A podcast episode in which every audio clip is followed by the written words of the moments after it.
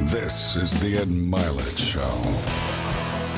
All right, welcome back to the show, everybody. I'm so excited about today's topic. It's probably the number one topic that I get asked about, which is the topic of self-sabotage. What do people do in their life subconsciously and unconsciously to sabotage their success or their happiness, their results in general? I'm going to let you in on a secret. I'm kind of an expert on this topic, and not because I'm so perfect, but because I spent so much of my life sabotaging particular areas that I was making progress in, whether that was in my financial success. I'd get some financial success or business success, and then I'd sabotage it. Frankly, even really in my own personal happiness and peace, I'd feel like I'd get a little bit more bliss, a little bit more happiness, a little bit more peace in my life. Then I'd sabotage the results. Even some relationships that I've had, I've sabotaged them. So I'm kind of an expert on this self-sabotage thing. I also think I probably become close to an expert on how to stop it and why it happens in the first place. So what I'm going to give you today is the gift of seven things people do to sabotage themselves, their success, their happiness, their finances, their body, their relationships. I'm going to give you seven of them. But before I do that, because I think these seven things are symptoms that, in other words, when I outline them for you, if you're doing any of them or more than one of them, you are currently sabotaging something. So they're symptoms. But the root cause, the disease, is something that's never discussed when it comes to sabotage. And I want to cover that today. What's going on behind the scenes in our minds, subconsciously, unconsciously, that's causing us to sabotage things? Because if we can identify that, man, we've got a chance of eliminating all of these seven symptoms I'm going to share with you. And so here's how I look at sabotage. See, our lives are dictated. The most powerful force in our life is our personal identity. Our personal identity is like the thoughts, beliefs, and concepts that we hold to be the most true about who we believe we are or what we're worth. It's our worthiness, but it's even more than that. It's a combination of our experiences, what we're familiar with, what we believe we're worth, our self-confidence. All combined creates our identity or who we believe we are. And our identity is very much like a thermostat setting on our lives. So like in the studio right now, it's set at seventy-three degrees. I checked it right before I started with you. And what's great about that is that thing's set at seventy-three degrees. Guess what's going on in this theater right now? seventy-three degrees is happening inside here. Here's why. The external conditions do not control the conditions of this studio. Right now, it's about eighty-five degrees outside. Externally, it's really hot out there. But in here, seventy-three degrees. Because what happens externally does not control what happens internally in this theater. And here's the story. Same with your life. It's not the external things. It's not how other people are treating you or events going on in the world or events going on in your life or circumstances outside of your control that dictates your life. What dictates your life is that thermostat setting, your identity. Let me give you an example. And you've probably seen this before with yourself or friends of yours. See, if you have multiple thermostat settings, by the way. You have an identity setting, a thermostat setting for your happiness, your finances, your success, your relationships, your physical body. You have multiple ones, your faith. Let's just take a few of them. Maybe you've had this happen before in your life, but if you have a seventy-three degree success thermostat setting, right? And all of a sudden your business is growing. You're at eighty, ninety, ninety-five degrees. Maybe you've got a promotion at work or you own your own business and it's growing. But somehow a year later, it comes right back down to what it was before. Was it all the external conditions? Like if you go, oh, it's supply chain, interest rates went up, the economy changed. It's it always seems like it those things, but it never is, because even in those conditions, some people are winning, some people are losing. What's happened is your success started to get higher than your thermostat setting, and it becomes unfamiliar to you. You're not used to it. So what do you do? You turn the air conditioner on subconsciously, unconsciously, and you cool your success back down to what you believe you're worth or your identity setting. You've seen this happen in in uh, your happiness level. You really believe identity-wise you're seventy-three degrees of happiness. I, I know I've seen this for me, or peace of mind. And you go through a season of your life where, man, you're really happy and you found some peace in your life and you you got it together. I got some routines and some habits and some friends now. Man, my, I'm happy at eighty-five, ninety, one hundred degrees. But somehow over time, I found my way to back to seventy-three. I had cooled it back down again. I've done it in my money. I've done it in my business. I just turn the air conditioners on. Probably so have you. Maybe you have a friend or you personally that, you know, they uh, got in sh- they're seventy-three degrees of fitness or wellness or vitality, you know, and you see them and They've and they've lost weight. They're going to the gym. They look ripped and great. And you're like, my gosh, you dropped twenty pounds. You look incredible. And they're at eighty-five, ninety, one hundred degrees of fitness. And then you don't see them for a while. And you come back in a year and you notice, oh my gosh, they've they've gained all the weight back. Maybe even plus three or four or five pounds. What happened? Because although they changed their workout and their diet, they didn't change the internal thermostat setting. And so at some point, eventually, they subconsciously cooled it back down and they get the body they believe they deserve and their worth. Maybe you've seen this in a relationship. You have a friend who's just their love thermostat is seventy-three degrees of love in their relationships, or how much they're going to allow themselves to enjoy. And then they've got this new person, this guy or girl they're seeing. You you go to dinner with them. They're so happy. They're all lovey-dovey. They're at ninety, one hundred degrees. He or she's perfect for me. They're my soulmate. They're amazing. You're like, oh my gosh, they finally found one hundred degrees of love. But if inside there's still a seventy-three degreer, you come back in a year, maybe you haven't seen them, and you're like, hey, what happened to so-and-so? Oh, it didn't work out. We grew apart. We had different values. It just didn't click long term. They cheated, whatever it might be. What happened was you turned the air conditioner on of your life and you cooled it back down to what you believe you're worth. So this identity, this thermostat setting dictates everything. So if we can change that thermostat setting, and by the way, there's lots of ways we do it. In my book, The Power of One More, I have entire chapters on how do you elevate your thermostat setting. I recommend you go get The Power of One More, but I'll give you a few of them today. You always hear, you're really the five people you hang around the most. Well, why that matters is because people that you hang around that have thermostat settings higher than yours will heat you up somewhere in between their setting and yours. Let me give you an example of what I mean. You can't possibly be, if you're a seventy-three degree fitness person, you're a little bit out of shape, but you're hanging around and going to dinner and working out with people that are one hundred, one hundred twenty degrees of fitness and wellness and vitality. They will heat you up somewhere between where you're seventy-three and their one hundred twenty is, because you're eating with them, you're working out with them. See, progress is influence. Proximity is influence. So they heat you up. Same thing in your success. If if you start running around, you're seventy-three degree person of success, you're just kind of right down here. But all of a sudden, you start hanging around people that are at ninety, one hundred, one hundred twenty degrees. You've got mentors and friends that are one hundred twenty, one hundred fifty. They heat you up by proximity. So there's faith, there's association, and there's intention. These are three things I call the trilogy of increasing one's identity. So association is a big one. So that's why it's important to evaluate, who are you hanging around? Do they just make you feel good? Do they validate your thermostat settings, or do they increase your thermostat settings? So identity is a major, major root cause disease of self-sabotage. And again, we're going to cover the seven symptoms in a minute. The other thing to evaluate is, in our life, remember this, we like to move towards what's familiar, and we all want to have a sense of self-control in our life. So we move towards what's familiar, and we don't like the feeling of being out of control. So I'm going to submit to you something that maybe you've never heard before. You probably have never heard the thermostat analogy, but I'll give you another one.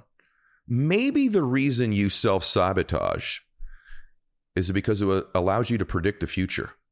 It allows you to predict what's going to happen, which is giving you the illusion of self-control. Think about that again. Maybe the reason you're self-sabotaging is because it allows you to predict what's actually going to happen, because it's going to become familiar, and it gives you this illusion of self-control. Maybe that's what's going on behind the scenes. This identity thing where we cool it back down because we don't like to go to the unfamiliar. We don't like to move where we've never been before.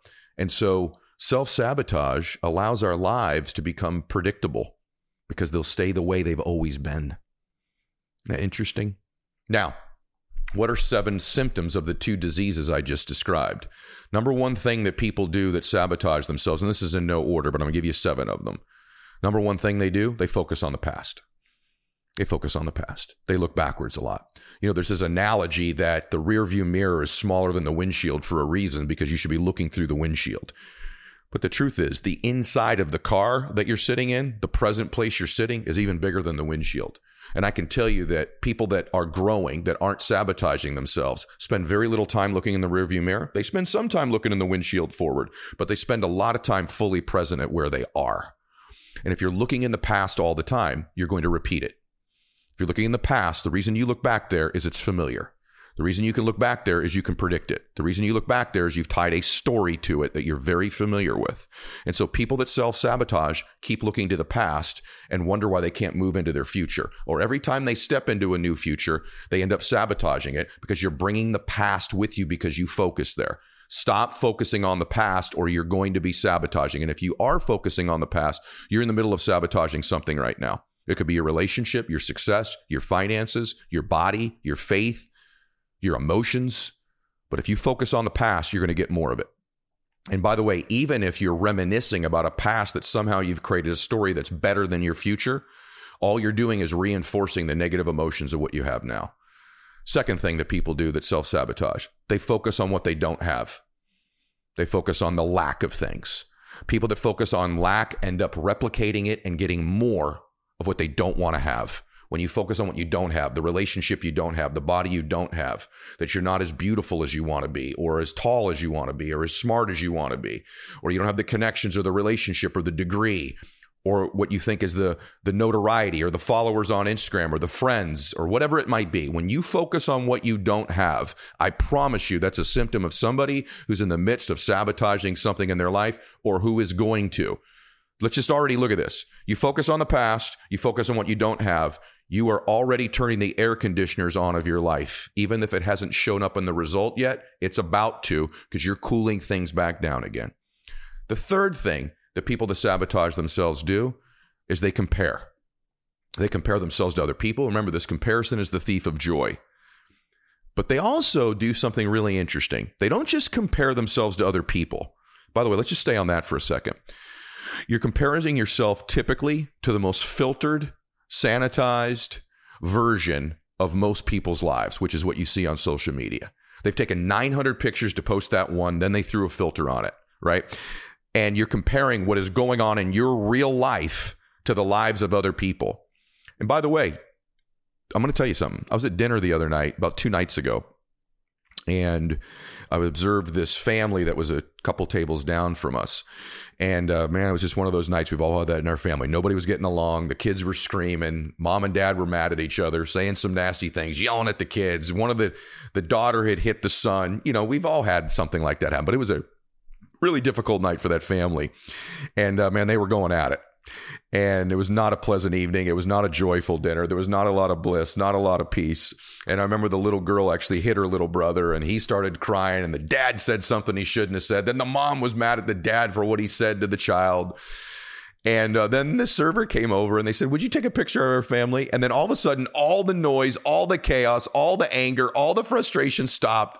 And everyone sat down daddy's lap. You smiled. And then they took a picture for four seconds. Hey. And it was like this blissful, joyous picture that in no way, I'm sure they posted, in no way represented what was actually going on in that family at any given time during that dinner. It was four seconds of a fake picture of emotions that weren't taking place.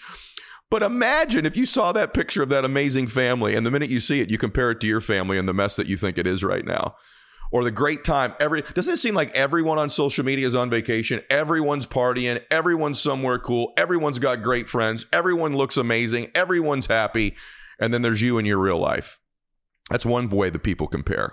Maybe you compare to the, the, the version, the mask that most people wear in front of you of how happy and successful and confident they are. And you're comparing their confidence and success, the mask they're wearing, to how you really feel.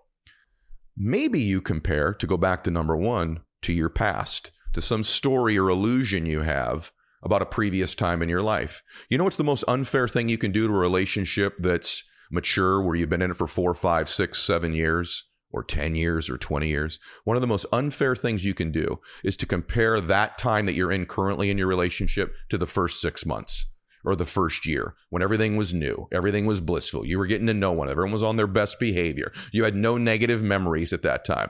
And you compare your current relationship with someone to the exact same relationship you had with them, except when it started. Or worse, you compare the relationship you're in to a previous one you had with another person. It doesn't even need to be another person. It could just be another time with the same person. None of that is fair. Maybe you're comparing your life right now to five years ago or eight years ago, or when you were in this or that or this career or that job.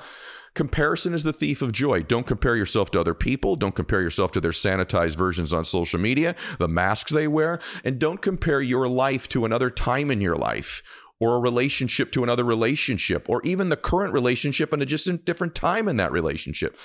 You're getting ready to sabotage your relationship, your success, your happiness, your emotions if you compare. So, so far, People that sabotage focus on the past, they focus on what they lack or don't have, and they f- compare.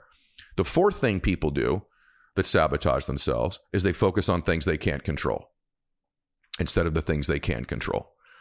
There's a lot of different things you can't control. You can't control other people. You can't control their behavior. You can't control the market. You can't control interest rates.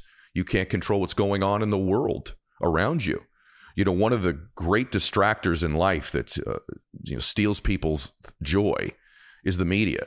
The media is constantly feeding you things that you cannot control, that you ought to be very upset about. And many of the things that you see, you should be upset about.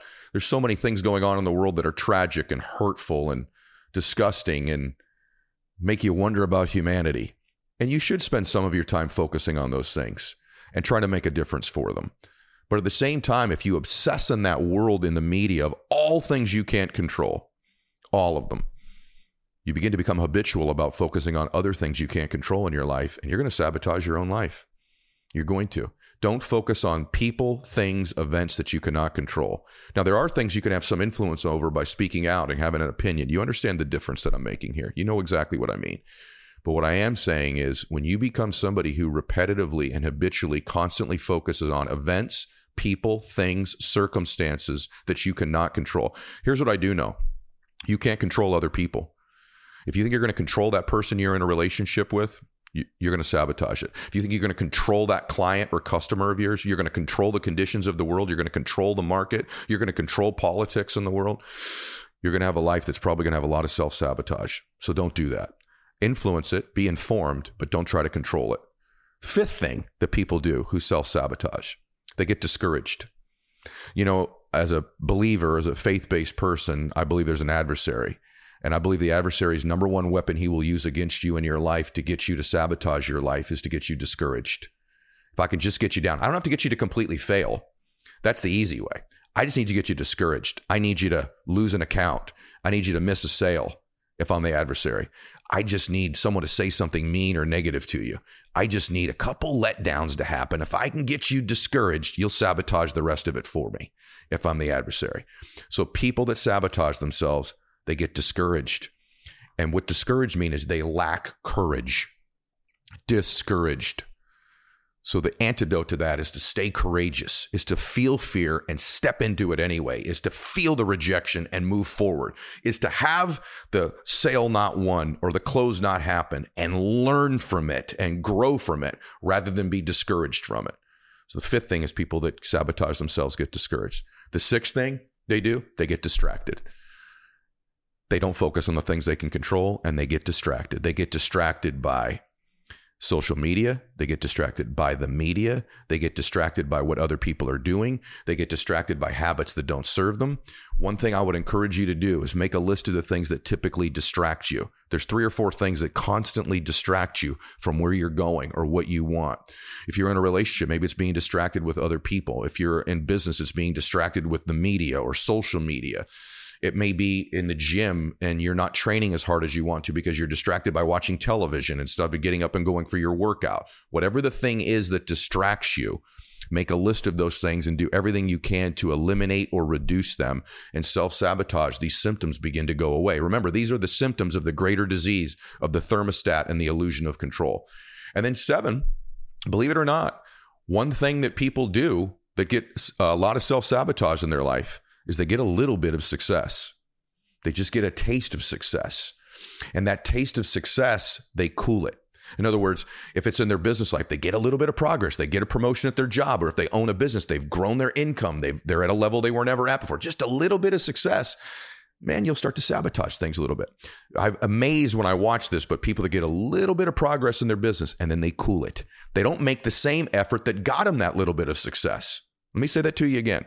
The very thing, the effort you made, the behavior, the relentless pursuit that got you that little taste of success, you stop doing or reduce the amount of the thing that got you the success in the first place, and now you're sabotaging the very success you got. Believe it or not, one of the big instigators of self-sabotage is a little bit of progress, a little bit of success. You cool it, literally.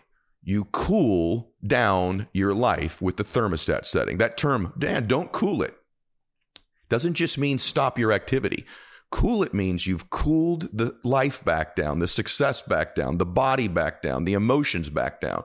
You've started to cool it down because guess what? That little bit of success is unfamiliar. And now you want that illusion of control that I talked about in the beginning. I'm going to get this back to what I'm used to because I can control it. I can predict it. So it's subconscious, but you literally stop doing the things that got you the little bit of success. The very thing you would think we would all, wouldn't we as adults go, well, I did this, this, and this. It got me that result. I will do more of it to get more success. But most people, once they get a little bit of progress, a little bit of success, not only not even do the same amount, they do less of it. They celebrate too long. They cool it down. They do less of the very activity that produced the result in the first place. And it becomes this like chasing their tail thing where they do something to produce a result or an emotion or something in their body. And then they do less of it. Take your body. Maybe you ate a particular way for three or four months, amount of calories, amount of protein, amount of hydration, right? Amount of cardio you do, the way you lift it, it produced a change. Then you get that change. And not only do you not do the same amount, you should be doing more of it. You do less of it and sabotage the result. Or in business, there's a certain f- amount of contacts and phone calls or emails or posts you made to produce that little bit of progress and success. You get the success, and rather than doubling down and doing more of it, or at least the same amount of it, you do less of it or none of it and sabotage the very progress that you made. That is the absolute manifestation of turning the air conditioner on and cooling your life back down. So let's review these seven symptoms of the disease of self-sabotage. Focus on the past. Focus on what you don't have. Compare. Focus on everything you can't control. Get discouraged. Get distracted.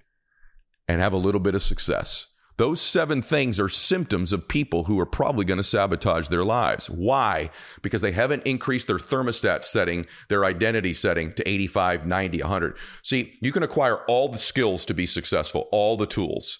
Man, you can have the Ferrari of talents or the Ferrari of opportunities.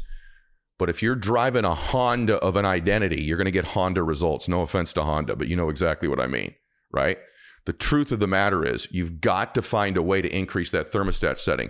And that's through your faith, by focusing on your intentions, and through your associations to let those people around you heat you up. One thing to evaluate, we talked about comparing and lack and focusing on the past. I'm going to ask you a question. What about the people you hang around the most? If you took a look at the last ninety days of your four or five best friends, when you're around them, when you talk with them, how much of the conversations are about the past? Remember this? Remember that time? Remember when we were there? You remember? You remember? Right? Is there a lot of that? Because if that is the case, you're just reinforcing the past. Or maybe you focus on what you don't have. Or maybe they gossip about other people, or they're comparing to other people. Maybe they're constantly talking about what's going on in the world or around you or things they can't control. Maybe they help you get distracted. And when you start to evaluate the people that are around you, I can just tell you something. I've had lots of friends in my life that I've added, some toxic people I've had to eliminate, but my best friends get me focusing in the present moment or on where I'm going, and we spend very little time talking about the past. And I'm blessed that many of my friends have incredible pasts at this stage of my life. They could talk about the Super Bowls they won, or the millions of dollars they made, or the company they built and sold, or the amazing family they've raised. They spend very little time talking about the past, even when it's incredible. They're focused in the present moment, or they're looking through that windshield going to the future. They spend very little time. But if most of the conversations you have with the people around you are on the past, you remember this, remember that party, remember that time, remember this thing, remember that vacation, remember that time. Maybe they compare to other people. Maybe they gossip about other people. Maybe they focus on what they don't have. Maybe they are constantly reinforcing that you're enough right where you're at. You know, that's one of the things that's frustrating to me, is this notion that you're enough right where you're at. Well, yes, you need to accept who you are, but there ought to be this part of you that's hungry to grow. I want my friends not to accept me as I am, but to have high expectations of where I'm going. I want they to, them to love me as I am, but believe I'm capable of more. I don't want them to accept where I'm at. I want them to love me, but not accept where I'm at. In fact, I want them to not accept it. I want them to expect success, expect progress from me, but love me where I am. Believe in me where I am. I want people around me that see me as I could be, not as I am. And the more you have those people in your life, the less likely you are to sabotage your life. All right, we covered a lot of things today. I want to remind you of one thing. You were born to do something great with your life. And here's the cool part. You have everything within you right now that you need to make your dreams come true. And you belong in your dreams. Let me say that to you again. You belong in your dreams. And if you can stop sabotaging your progress, your emotions, your body, your relationships, your finances, you're going to be there. And so it's a matter of curing that disease and keeping an eye on these seven symptoms.